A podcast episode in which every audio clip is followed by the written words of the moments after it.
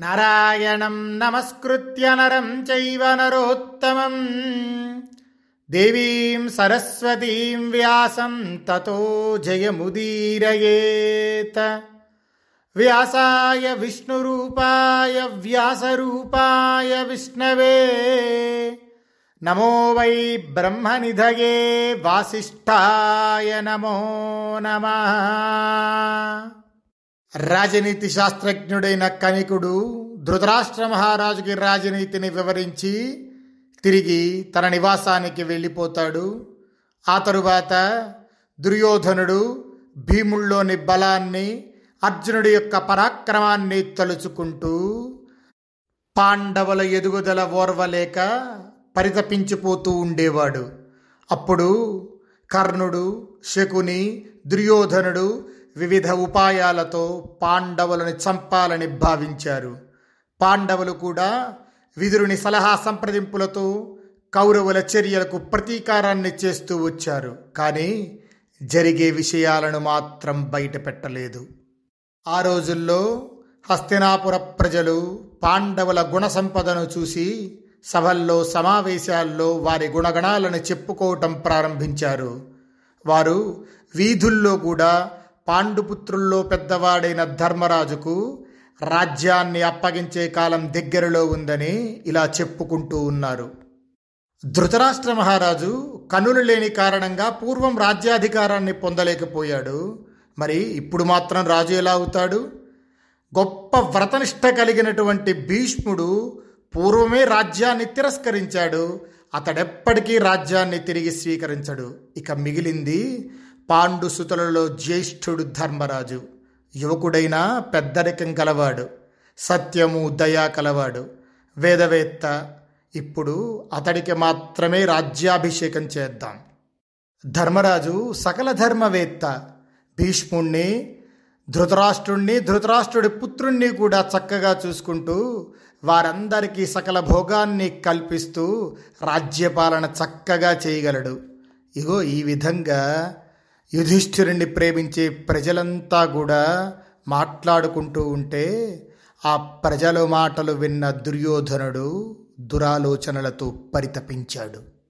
దుర్మార్గుడైన దుర్యోధనుడు ఆ ప్రజల మాటలు సహించలేకపోయాడు. అసహనంతో దుఃఖంతో తన తండ్రి అయిన ధృతరాష్ట్రుడి దగ్గరికి వెళ్ళాడు. తండ్రి ఏకాంతంగా ఉండడాన్ని గమనించి ఆయనను గౌరవించి హస్తినాపుర ప్రజలు ధర్మరాజుపై ప్రకటిస్తున్న అనురాగాన్ని చూసి బాధపడుతున్న దుర్యోధనుడు తండ్రితో మాట్లాడుతున్నాడు. శ్రుతామే జల్పతాం తాత పౌరాణామ శివాగిర త్వామనాదృత్య భీష్మంచ పతిమిచ్చంతి పాండవం. తండ్రి ఈ హస్తినాపుర ప్రజల సంభాషణల్లో వారి అభిప్రాయాలను నేను విన్నాను. అవి మనకి ఎంతో కీడు కలిగించేవిలాగా ఉన్నాయి.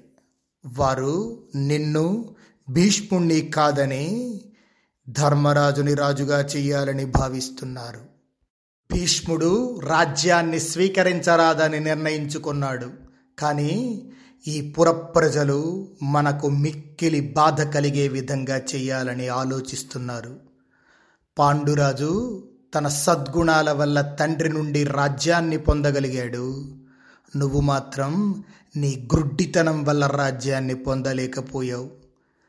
స ఏష పాండోర్దాయాద్యం యది ప్రాప్నోతి పాండవ తస్య పుత్రో ధ్రువం ప్రాప్త తస్య తస్యాపి చాపర.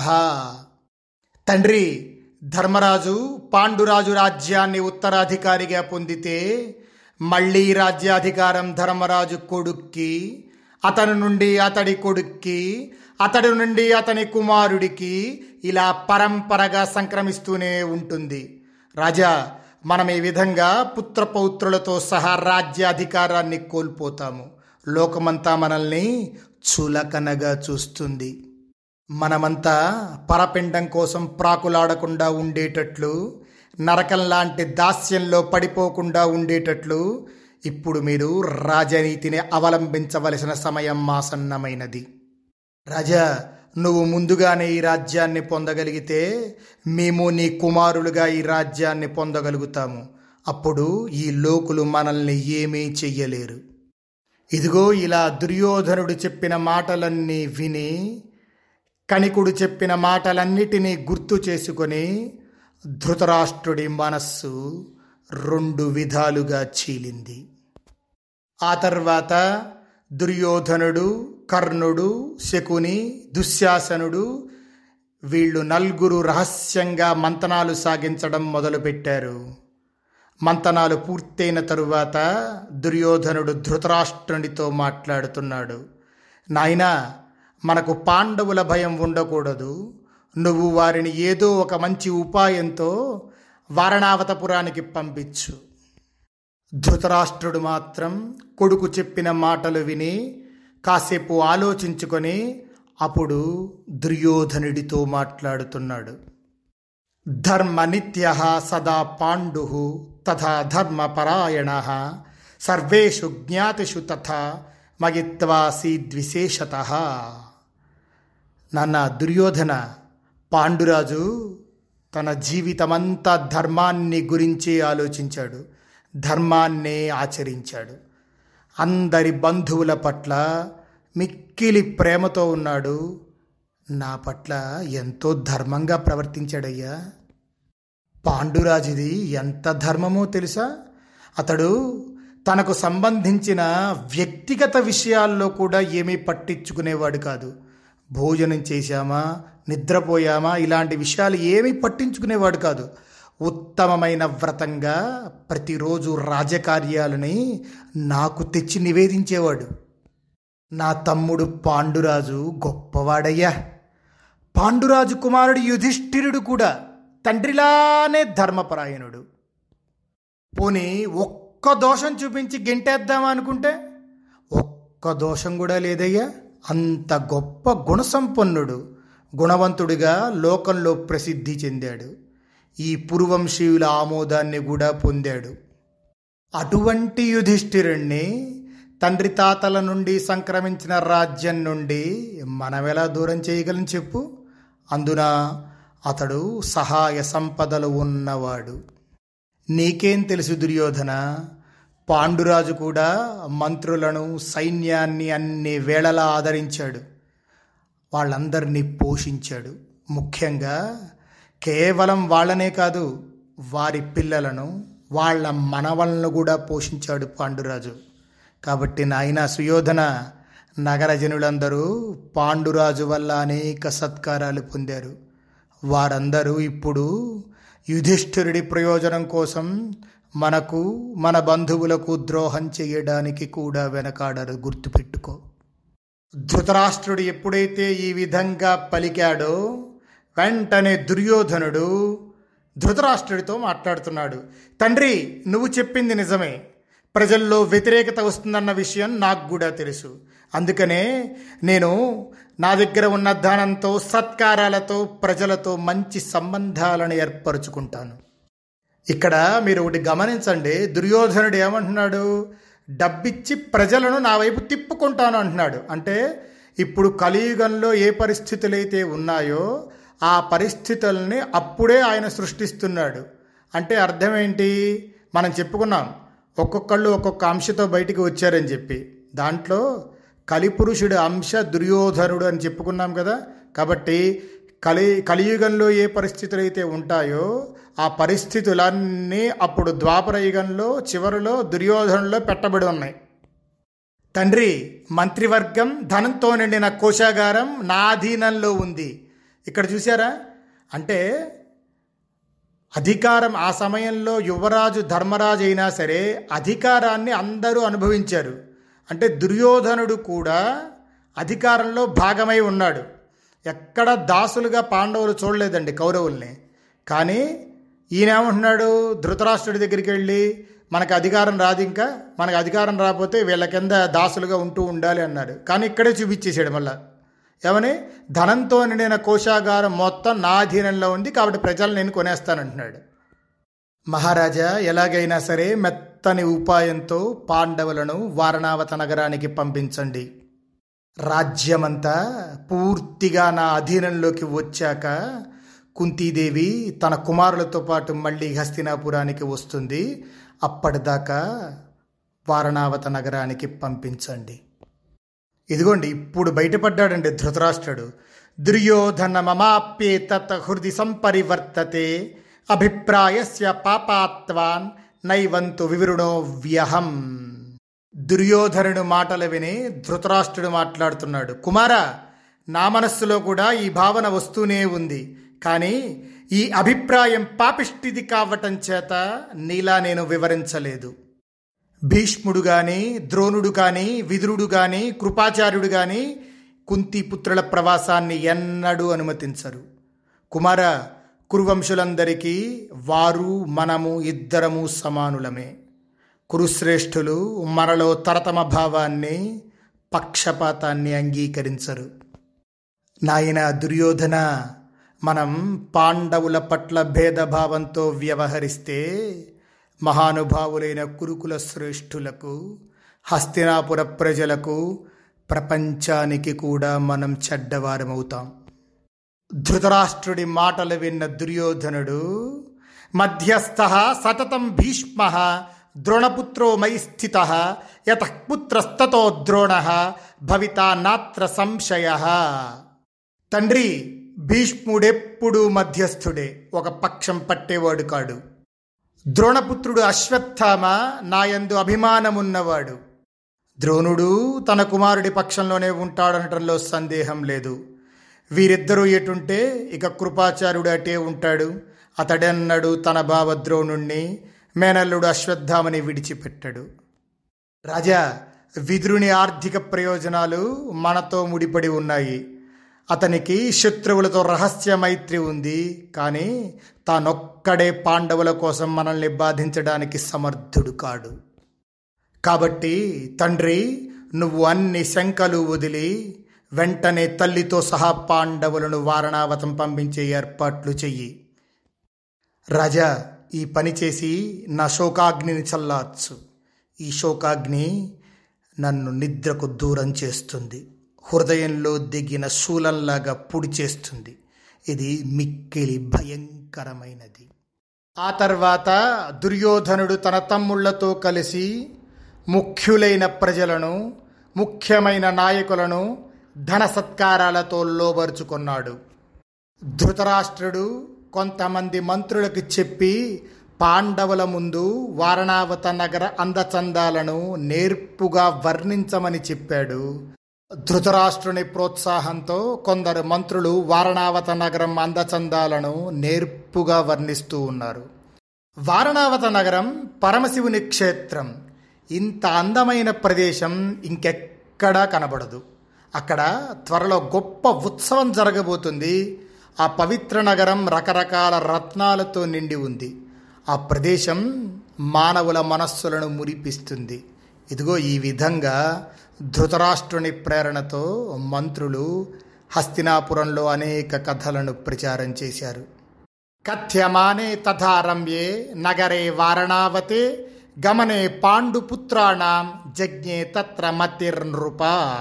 ఇలా మంత్రులు ఎప్పుడైతే చెబుతూ ఉన్నారో ఆ అందాల నగరం వారణావతాన్ని చూడాలని పాండవులకు కోరిక కలిగింది.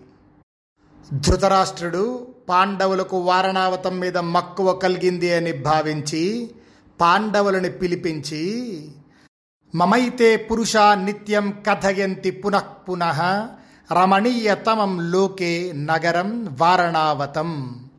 బిడ్డలారా మీరు సకల శాస్త్రాలను చదివారు.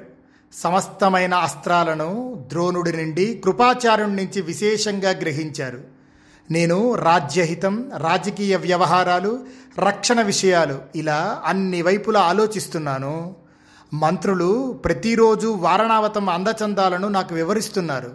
నాయనలారా మీరు వారణావతంలో జరగబోయే ఉత్సవాన్ని చూడాలని భావిస్తే అందరూ చక్కగా సకుటుంబంగా సేవక గణాలతో కలిసి ఆ నగరంలో దేవతల్లాగా విహరించండి. అక్కడ మీరు బ్రాహ్మణులకు గాయకులకు మీ కోరిక మేరకు చక్కగా రత్నాలను విలువైన వస్తువులను దానం చేయొచ్చు ఈ విధంగా ఆ వారణావతంలో కొంతకాలం మీరు విహరించి ఆనందాన్ని అనుభవించి తిరిగి మళ్ళీ హస్తినాపురానికి సుఖంగా రావచ్చు.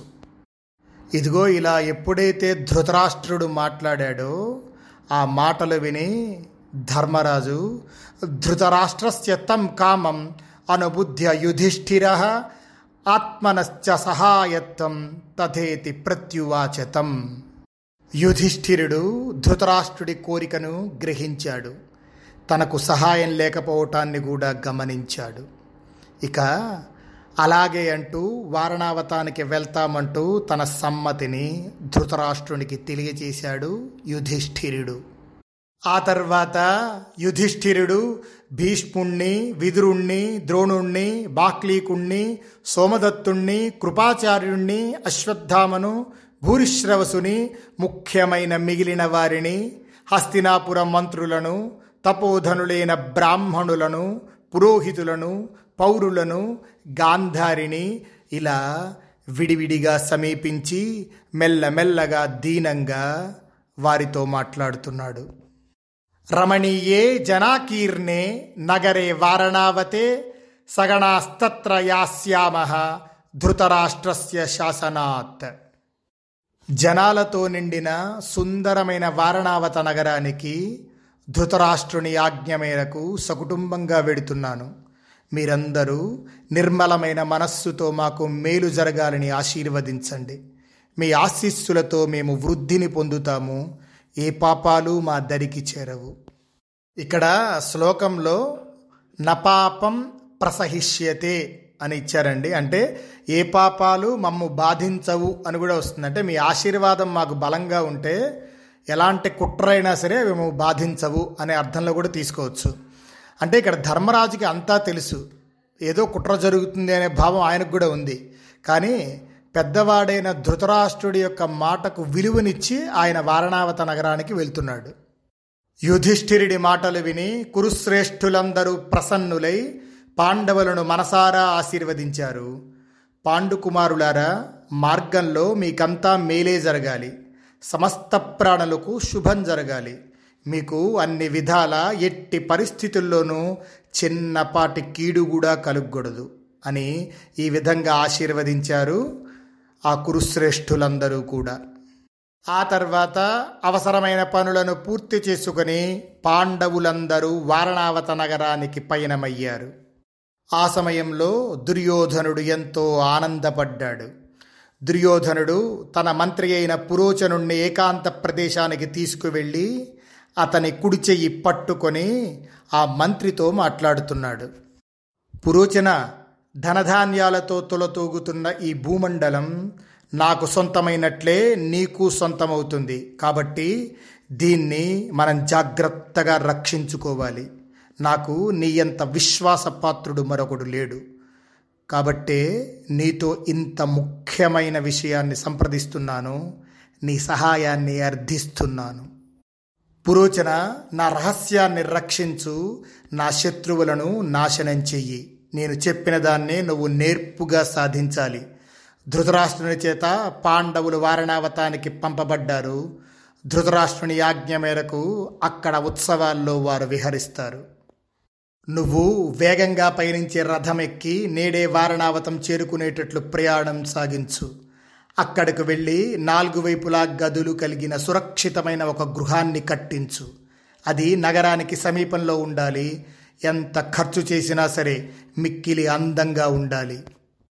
జనుము మద్ది చెట్టు జిగురు మొదలైన తేలికగా మండే స్వభావం ఉన్న ద్రవ్యాలు అన్నిటినీ ఆ భవన నిర్మాణంలో ఉపయోగించు.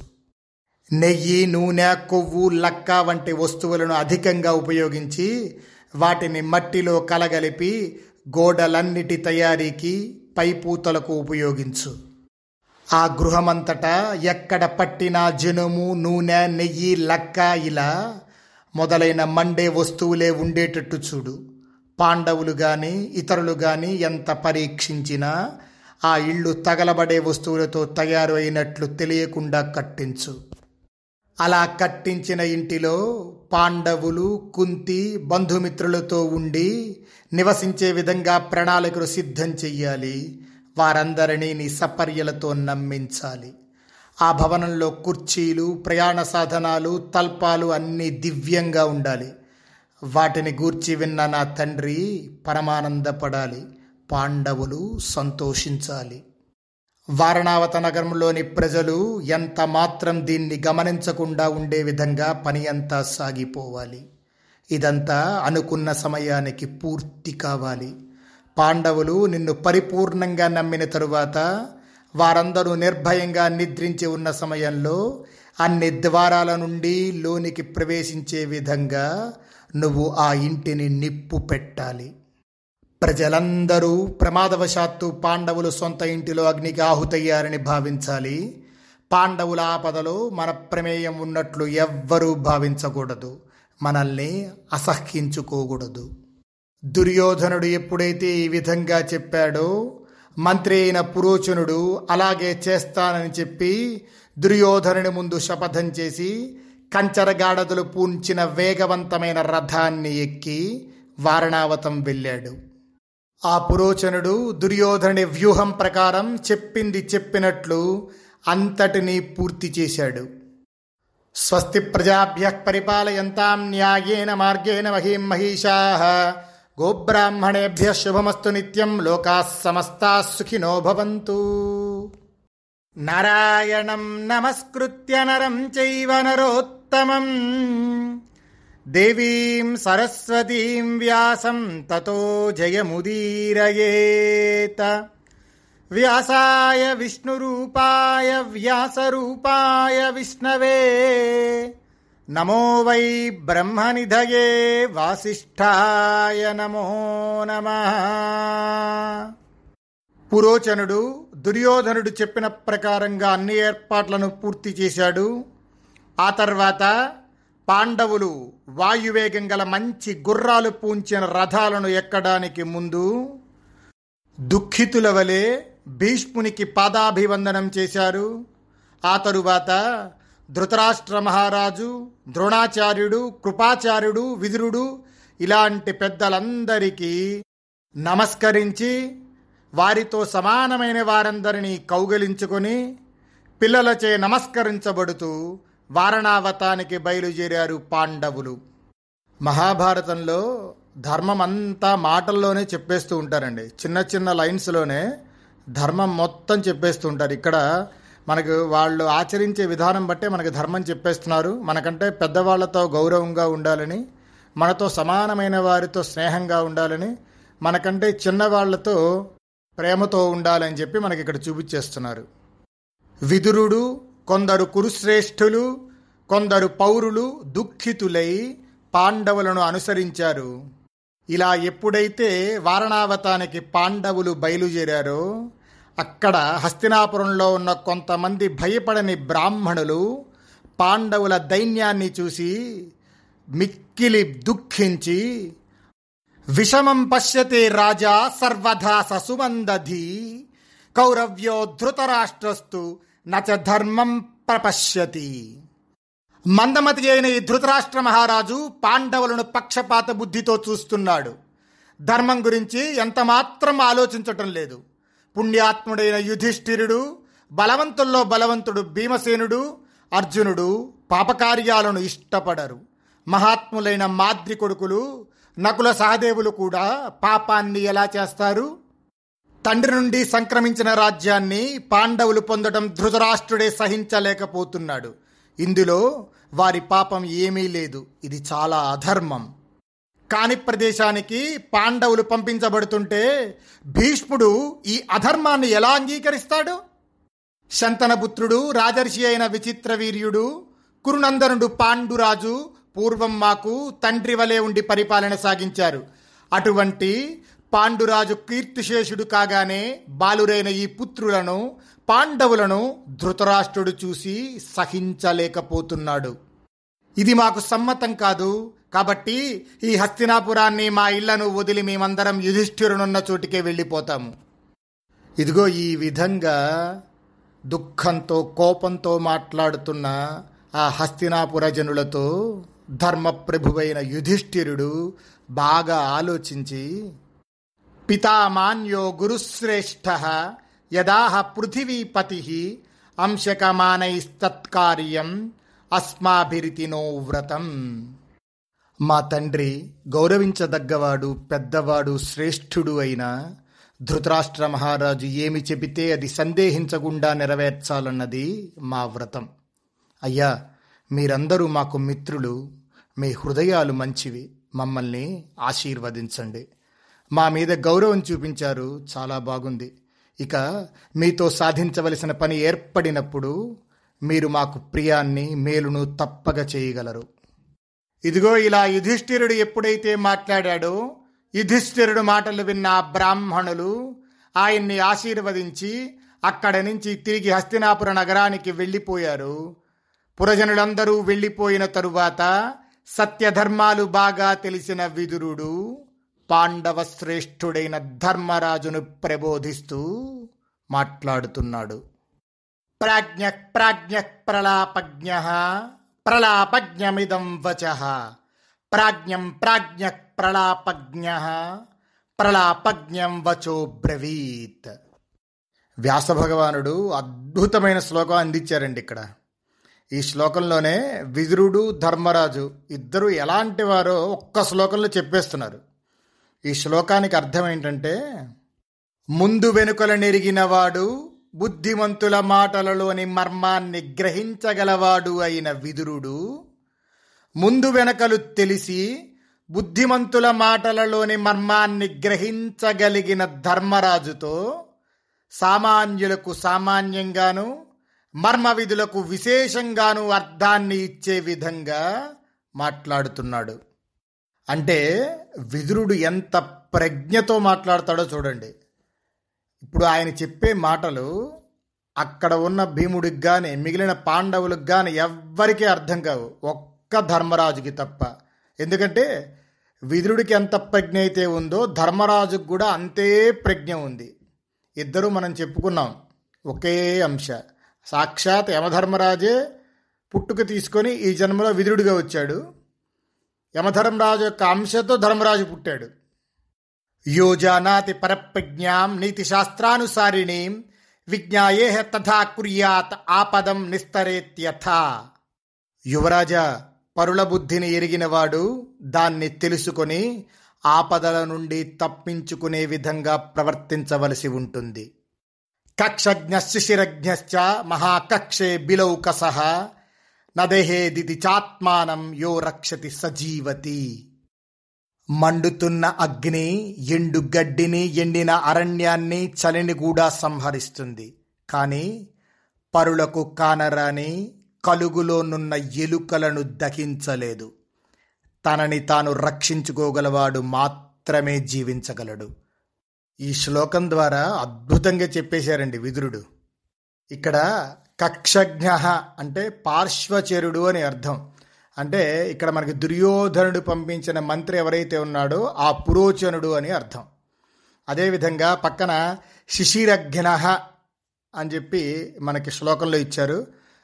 అంటే దీనికి సంహరించువాడు అని అర్థం. బిలౌ కసహ అని ఇచ్చారు. అంటే ఆయన ఏం చెప్తున్నారంటే ఆ ఇంటి నుండి సొరంగాన్ని ఏర్పాటు చేసుకోవాలని చెప్పి ఒక సూచనగా అందిస్తున్నారు విదురుడు. ఇంకా అంటున్నారు కళ్ళు లేనివాడు మార్గాన్ని తెలుసుకోలేడు ధైర్యం లేనివాడు బుద్ధిమంతుడు కాలేడు. ఈ ప్రబోధాన్ని జాగ్రత్తగా అర్థం చేసుకో యువరాజా. అనాప్తైర్దత్తమాదత్తే నరశస్త్రమలోహజం శ్వావిచ్చరణమాసాద్య ప్రముచ్ఛేద హుతాశనాత్ ఆప్తులు కానివారు ఇచ్చిన అలోహమైన ఆయుధాన్ని ఏ నరుడు స్వీకరిస్తాడో వాడు కుక్క స్వభావాన్ని ఎరిగి ప్రవర్తించినప్పుడే అగ్ని నుండి బయటపడగలుగుతాడు. ఈ శ్లోకాలు కొంచెం జాగ్రత్తగా అర్థం చేసుకోవాలండి. ఇక్కడ విదురుడు ఏం చెప్తున్నారంటే ఆప్తులు కాని వారు ఇచ్చినటువంటి ఆయుధాన్ని ఎవరు స్వీకరిస్తారు. అంటే ఇక్కడ ధృతరాష్ట్ర మహారాజు ఈ పాండవుల కోసం వారణావతంలో ఒక ఇల్లు కట్టించారు కదా. అంటే ఇప్పుడు వాళ్ళు శత్రువుల దగ్గర నుంచి ఆ ఇల్లు తీసుకుంటున్నట్టే. ఆ ఇంట్లో ఉన్నవాడు ఎలా ఉండాలంటే కుక్క స్వభావాన్ని ఎరిగి ప్రవర్తించాలి. అప్పుడే అగ్ని నుండి బయటపడగలుగుతారు అంటున్నారు. మీరు ఒకటి ఆలోచించండి. కుక్క రాత్రి వేళ చాలా తక్కువగా నిద్రిస్తుంది కదా. పడుకోవడం చాలా తక్కువగా పడుకుంటుంది. ఇప్పుడు అదే చెప్తున్నారు. అంత అప్రమత్తంగా ఉంటే తప్ప మీరు బయటపడలేరు అని చెప్పి ఒక హింట్ ఇస్తున్నారు ధర్మరాజుకి విదురుడు. చరణ్ మార్గాన్ విజానాతి నక్షత్రేర్ద్విందతే దిశ ఆత్మన చాత్మన పంచ పీడయన్నాను పీడ్యతే. తిరుగుతూ ఉంటే మార్గాలు తెలుస్తాయి నక్షత్రాలను చూసి దిక్కులను గ్రహించవచ్చు. ఎవడు తన జ్ఞానేంద్రియాలను అప్రమత్తంగా ఉంచుకుంటే వాడు పరులచే బాధించబడడు. ఇదిగో ఎప్పుడైతే విదురుడు ఈ విధంగా మాట్లాడాడో ఆ మాటలు విన్న పాండు కుమారుడైన యుధిష్ఠిరుడు మంచి ప్రజ్ఞ కలిగిన వాడు కాబట్టి నువ్వు చెప్పింది నాకు అర్థమైంది అని చెప్పి చెప్పాడు విదురుడితో. ఇలా విదురుడు పాండవులకు చెప్పాల్సిందంతా చెప్పి కొంత దూరం వాళ్ళతో వెళ్ళి తరువాత వాళ్ళు వెళ్ళడానికి ప్రయాణానికి అనుమతిని ఇచ్చి విదురుడు తన ఇంటికి తాను వెళ్ళిపోయాడు. ఇక అందరూ వెళ్ళిపోయిన తర్వాత కుంతి యుధిష్ఠిరుడి దగ్గరికి వచ్చి నాయన జనుల మధ్యలో విదురుడు స్పష్టాతి స్పష్టంగా కొన్ని మాటలు చెప్పాడు. నువ్వు కూడా నాకు తెలిసింది నాకు అర్థమైంది అని చెప్పి సమాధానం ఇచ్చావు. కానీ ఆ విషయాలేవి మాకు బోధపడలేదు. ఈ విషయం మాకు తెలియదగినదైతే తెలుసుకోవటంలో తప్పు లేనట్లయితే నీకు విదురునకు మధ్య జరిగిన మాటలు వినాలనుకుంటున్నాను అని కుంతి యుధిష్ఠిరుణ్ణి అడుగుతుంది.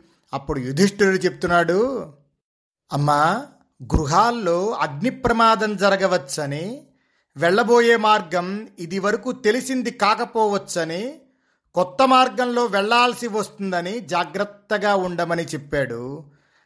అంతేకాకుండా ఇంద్రియ నిగ్రహం కలవాడు భూమిని తప్పకుండా పొందగలడు అని విదురుడు చెప్పాడు. అప్పుడు నువ్వు చెప్పిన దాన్ని నేను గ్రహించాను అని చెప్పి నేను విదురుడికి సమాధానం చెప్పాను అని చెప్పి కుంతికి యుధిష్ఠిరుడు చెప్తాడు. పాండవులు పాల్గొన మాసంలో శుక్ల అష్టమి తిథిలో రోహిణీ నక్షత్రంలో చంద్రుడున్నప్పుడు వారణావతానికి బయలుదేరారు.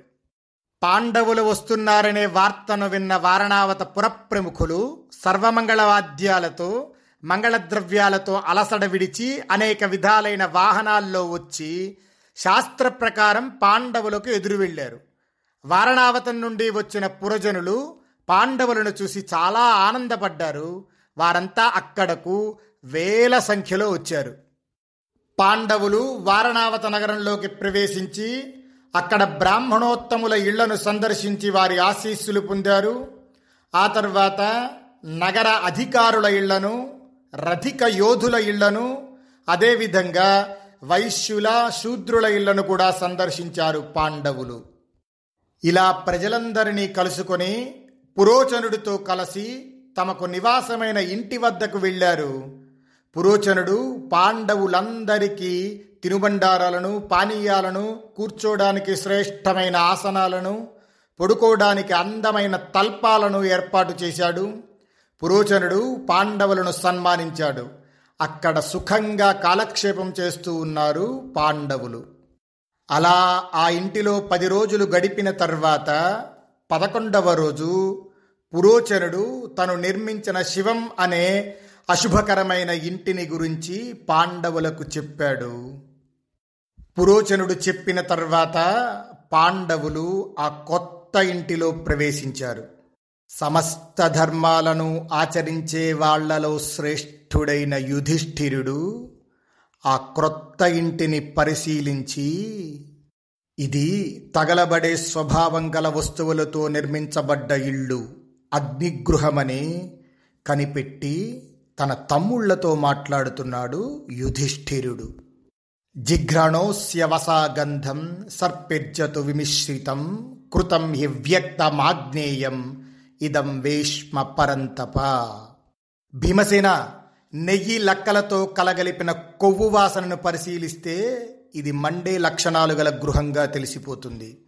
జనుము గుగ్గిలం వెదురు గడ్డి లక్క జమ్ము లాంటి ద్రవ్యాలను నేతితో తడిపి ఈ గృహాన్ని నిర్మించారు.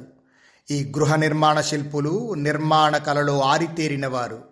పురోచనుడికి పరమాప్తులు వారు. దీన్ని చాలా నేర్పుగా నిర్మించారు. సుయోధనుని వశవర్తి అయిన పాపాత్ముడి పురోచనుడు నమ్మిన నన్ను అగ్నితో బూడిద చెయ్యాలని సంకల్పించాడు. అర్జున ఈ విషయాన్ని ఆపదను ముందే గ్రహించిన విదురుడు ముందుగానే నన్ను ఈ విషయంలో హెచ్చరించాడు. ఎల్లవేళలా మన యోగక్షేమాలు కోరేవాడు విదురుడు. దుర్యోధన విధేయులై రహస్యంగా సంచరించే దుర్మార్గులు ఈ గృహాన్ని నిర్మించారు.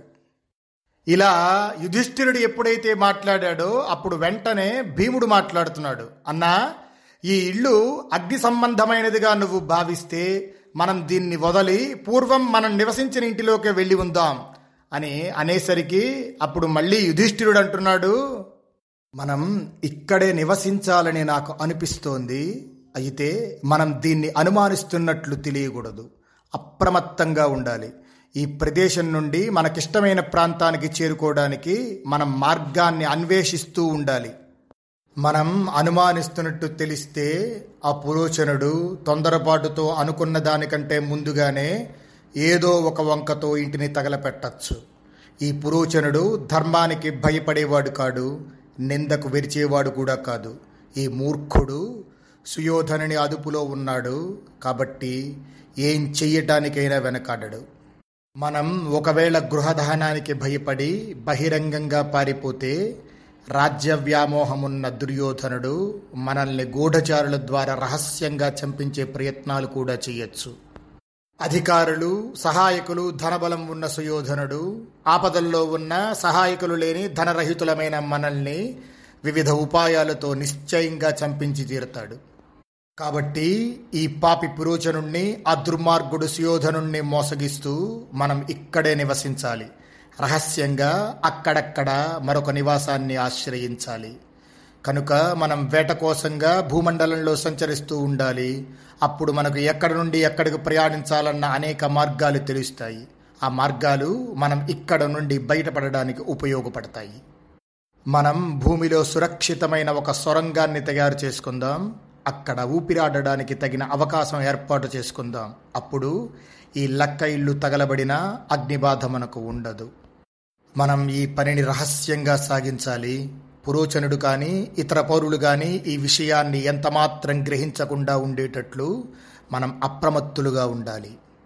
ఇదిగో ఇలా యుధిష్ఠిరుడు తన తమ్ముళ్ళందరికీ చెప్తాడు ఆ తర్వాత విదురుడికి స్నేహితుడు సురంగ నిర్మాణ పనుల్లో ఆరితేరినవాడు అయినటువంటి కనకుడు పాండవుల దగ్గరికి వచ్చి వాళ్ళతో మాట్లాడుతున్నాడు. నన్ను విదురుడు పంపాడు సురంగ నిర్మాణంలో నాకు మంచి నేర్పు ఉంది. నేను మీకు ప్రియం చెయ్యాలని వచ్చాను. నేను మీకు ఏం చెయ్యాలో చెప్పండి. విదురుడు నాతో రహస్యంగా చెప్పాడు పాండవులకు విశ్వాసంతో మేలు చేయాలన్నదే విదురుడి అభిప్రాయం. కృష్ణపక్షంలో చతుర్దశి నాడు రాత్రి వేళలో మీ భవనద్వారానికి పురోచనుడు నిప్పు అందించబోతున్నాడు. పాండవులను తల్లితో సహా మంటలకు ఆహుతి చెయ్యాలని దుర్బుద్ధి గల దుర్యోధనుడు ప్రయత్నిస్తున్నాడు. యుధిష్ఠిరా విదురుడు మ్లేచ్ఛ భాషలో కొన్ని విషయాలు నీకు చెప్పాడు కదా. నువ్వు కూడా విదురుడు చెప్పిన దానికి అది నిజమే అంటూ సమాధానం ఇచ్చావు ఈ విషయం నేను ఎందుకు చెప్తున్నానంటే నువ్వు నన్ను నమ్మడానికి ఇది పనికి వస్తుందని చెప్పి ఈ విషయాలని నీకు గుర్తు చేస్తున్నా. ఇలా కనకుడు యుధిష్ఠిరుడితో చెప్తాడు. అప్పుడు యుధిష్ఠిరుడు అంటాడు కనుక నేను నిన్ను విశ్వసిస్తున్నాను. నువ్వు విదురుడికి మిత్రుడవు మాకు విశ్వాసపాత్రుడవు. మాకు చేయవలసిన ఉపకారమేదో విదురునికి తెలియంది కాదు. నువ్వు విదురుడికి ఎలా ఆప్తుడవో అలాగే మాకు ఆప్తుడవు. మేము విదురుణ్ణి నిన్ను సమానంగా భావిస్తున్నాము. మేము విదురునికి ఎటువంటి వారమో నీకు అటువంటి వారమే. విదురుడు మమ్మల్ని రక్షిస్తున్నట్టే నువ్వు కూడా మమ్మల్ని ఆదుకోవాలి. దుర్యోధనుని ఆజ్ఞ మేరకు పురోచనుడు ఈ ఇంటిని అగ్నిని పెంపొందించే వస్తువులతో మా నాశనం కోసం తయారు చేశాడని మేము భావిస్తున్నాం. దుర్యోధనుడు పాపాత్ముడు. అతనికి సహాయకులు ఉన్నారు ధనబలం ఉంది. ఆ పాపి మమ్మల్ని ఎల్లప్పుడూ బాధిస్తూనే ఉన్నాడు. మేము ఈ లక్క ఇంటిలో కాలిపోతే సుయోధనుడి కోరిక నెరవేరుతుంది. కాబట్టి నువ్వు ప్రయత్నం చేసి మేము ఈ అగ్నిబాధ నుంచి తప్పించుకునేటట్లుగా చెయ్యి. ఈ ఇల్లు దుర్మార్గుడైన ఆ దుర్యోధనుడి ఆయుధాగారం పునాది నుంచి ప్రాకారం వరకు అంతా ఆర్పడానికి వీలుగాని పదార్థాలతో నిర్మించబడింది. దుర్యోధనుని ఈ దురాలోచనను ముందుగానే విదురుడు పసిగట్టాడు. కాబట్టే ముందుగా మమ్మల్ని హెచ్చరించాడు. విదురుడు పూర్వమే ఊహించిన ఆపద ఇప్పుడు మాకు ఎదురైంది. పురోచనుడికి తెలియని విధంగా మమ్మల్ని ఈ ఆపద నుంచి విడిపించు అని యుధిష్ఠిరుడు ఎప్పుడైతే అడిగాడో అప్పుడు కనకుడు ఆ విధంగానే చేస్తానని చెప్పి శపథం చేసి ప్రయత్నాన్ని ప్రారంభించాడు. ఆ ఇంటిని పరిశుభ్రం చేసే నెపంతో గొప్ప సొరంగాన్ని నిర్మించాడు కనకుడు. కనకుడు ఆ ఇంటి మధ్యలో మరీ పెద్దది కాని సొరంగాన్ని నిర్మించి దానికి ద్వారాన్ని ఏర్పాటు చేశాడు. ఆ ద్వారం ఉన్నట్టు ఎవరికీ తెలియని విధంగా భూమికి సమంగా నిర్మించాడు. దుర్మార్గుడైన పురోచనుడు పాండవుల ఇంటి ద్వారం వద్దన ఎప్పుడూ నివసిస్తూ ఉండేవాడు. అతడి భయం వల్లనే సురంగ ముఖద్వారం ఎప్పుడూ మూసివేస్తూ ఉండేవాళ్ళు. పాండవులు రాత్రి వేళల్లో ఆయుధాలు ధరించి అప్రమత్తులుగా ఉంటున్నారు. పగలు మాత్రం ఒక అరణ్యం నుంచి మరొక అరణ్యానికి వేటకి వెళుతున్నారు. పురోచనుణ్ణి మోసగించడానికి పాండవులు అపనమ్మకంతో ఉన్నా నమ్ముతున్నట్టు దుఃఖంతో ఉన్నా సంతోషంగా ఉన్నట్లు ఆశ్చర్యకరంగా జీవిస్తూ ఉన్నారు. ఆ నగరంలో నివసించే పురజనులు పాండవుల విషయాలను ఎంతమాత్రం గమనించలేదు. విదురుని మంత్రి అయిన కనికుడికు మాత్రమే పాండవుల విషయాలన్నీ తెలుసు. ఇలా దాదాపు సంవత్సర కాలం పాండవులు అక్కడ నివసించారు. వారందరూ తనని నమ్ముతున్నారని భావించి పురోచనుడు ఆనందపడ్డాడు. పురోచనుడు ఆ విధంగా సంతోషిస్తుండగా యుధిష్ఠిరుడు తన తమ్ముళ్ళతో మాట్లాడుతున్నాడు. పాపాత్ముడైన పురోచనుడు మనం వాడిని పరిపూర్ణంగా నమ్మినట్టు తలుస్తున్నాడు. ఈ నీచుడు చక్కగా మోసగింపబడ్డాడు. ఇది మనం పారిపోవడానికి తగిన కాలం అనుకుంటున్నాను. ఈ ఇంటిని పురోచనుని కూడా తగులబెట్టి ఆరుగురిని ఈ ఇంటిలో ఉంచి ఎవరు గుర్తించకుండా మనం పారిపోదాం. అంటే ఇక్కడ యుధిష్ఠిరుడు ఎందుకు ఆ విధంగా చెప్పారంటే ఆరుగురిని ఆ లక్క ఇంట్లో ఉంచారనుకోండి అప్పుడు పాండవులే మరణించారని నమ్మకం. లేకపోతే పాండవులు పారిపోయారని భావించి మళ్ళీ అన్వేషణ మొదలవుతుంది కదా. అందుకని ఆ విధంగా చెప్పారు. ఆరుగురిని ఇక్కడ ఉంచి మనం పారిపోవాలి అని చెప్పి. ఆ తర్వాత ఒకరోజు రాత్రి దానం నెపంగా కుంతి బ్రాహ్మణులందరికీ భోజనాలు పెట్టింది. అప్పుడు అక్కడకు అనేక మంది స్త్రీలు వచ్చారు. వారందరూ స్వేచ్ఛగా తిని తాగి రాత్రి కుంతి అనుమతితో తమ తమ ఇళ్ళకు వెళ్ళిపోయారు. ఆ విందు భోజనానికి తన ఐదుగురు కుమారులతో కలిసి ఒక బోయ స్త్రీ అన్నం కోసం వచ్చింది. ఆమె తన కుమారులతో కలిసి మద్యాన్ని అతిగా సేవించింది. మత్తులో శరీరం స్పృహలేనిదై ఆ గృహంలోనే నిద్రించింది ఆవిడ. వారందరూ చచ్చిన వారి వలె పడి ఉన్నారు. జనమంతా నిద్రించిన ఆ సమయంలో పెద్ద సుడిగాలి వీచింది. అప్పుడు భీముడు పురోచనుడు నిద్రించిన ఇంటికి ముందుగా నిప్పు పెట్టాడు. తర్వాత లక్క ఇంటి ద్వారానికి నిప్పంటించాడు. ఆ తర్వాత భీముడు ఆ ఇంటికి అన్ని వైపులా నిప్పు పెట్టాడు. ఆ ఇల్లు అన్ని వైపుల నుండి కాలిపోతుండటం గమనించి పాండవులు తల్లితో కలిసి వేగంగా సొరంగంలోకి ప్రవేశించారు. తర్వాత పెద్ద పెద్ద మంటలు కాలుతున్న శబ్దాలు అంతటా వ్యాపించాయి. అప్పుడు జన సమూహమంతా మేల్కొంది. కాలుతున్న ఇంటిని చూసి దీనమైన ముఖాలతో పురజనులు వాళ్ళల్లో వాళ్ళు మాట్లాడుకుంటున్నారు. పాపాత్ముడు పురోచనుడు దుర్యోధనుడి ప్రేరణతో ఈ ఇంటిని నిర్మించాడు తగలబెట్టాడు. ఇది అతడి నాశనం కోసమే జరిగింది. అయ్యో ధృతరాష్ట్రునికి మంచి బుద్ధి కలగలేదే. అతడు పాండుపుత్రులను శత్రువుల వలె తగలపెట్టించాడు. పురోచనుడు ఏ పాపం తెలియని పాండవులను తగలబెట్టాడు. దైవవశాత్తు వీడు కూడా కాలిపోయాడు. ఇలా ఆ వారణావతంలోని జనులందరూ ఆ రాత్రి వేళ కాలిపోయిన ఇంటి చుట్టూ గుమ్ముగుడి అందరూ పాండవుల కోసం విలపించారు. పాండవులందరూ కూడా తల్లితో కూడి మిక్కిరి దుఃఖిస్తూ ఆ సొరంగం ద్వారా బయటకు వచ్చి ఎవరు గుర్తుపట్టకుండా అక్కడి నుంచి వెళ్ళిపోయారు. పాండవులు నిద్ర లేకపోవటం వల్ల తడబాటు వల్ల తల్లితో కలిసి వేగంగా ప్రయాణించలేకపోయారు. అప్పుడు బలవంతుడైన భీమసేనుడు తల్లిని భుజం మీద నకుల సహదేవులని తొడల మీద ధర్మరాజు అర్జునుల్ని చేతుల మీద ఎక్కించుకొని అందరినీ మోసుకుని పోయాడు. పరాక్రమశాలి వాయువేగం గల వృకోదరుడు తన రొమ్ముతో చెట్లను విరుస్తూ పాదాలతో భూమిని చీలుస్తూ అమిత వేగంతో ప్రయాణం సాగించాడు. స్వస్తి ప్రజాభ్య పరిపాలయంతాం న్యాయేన మార్గేణ మహిం మహిషా. గోబ్రాహ్మణేభ్య శుభమస్తు నిత్యం లోకా సమస్తా సుఖినో భవంతు.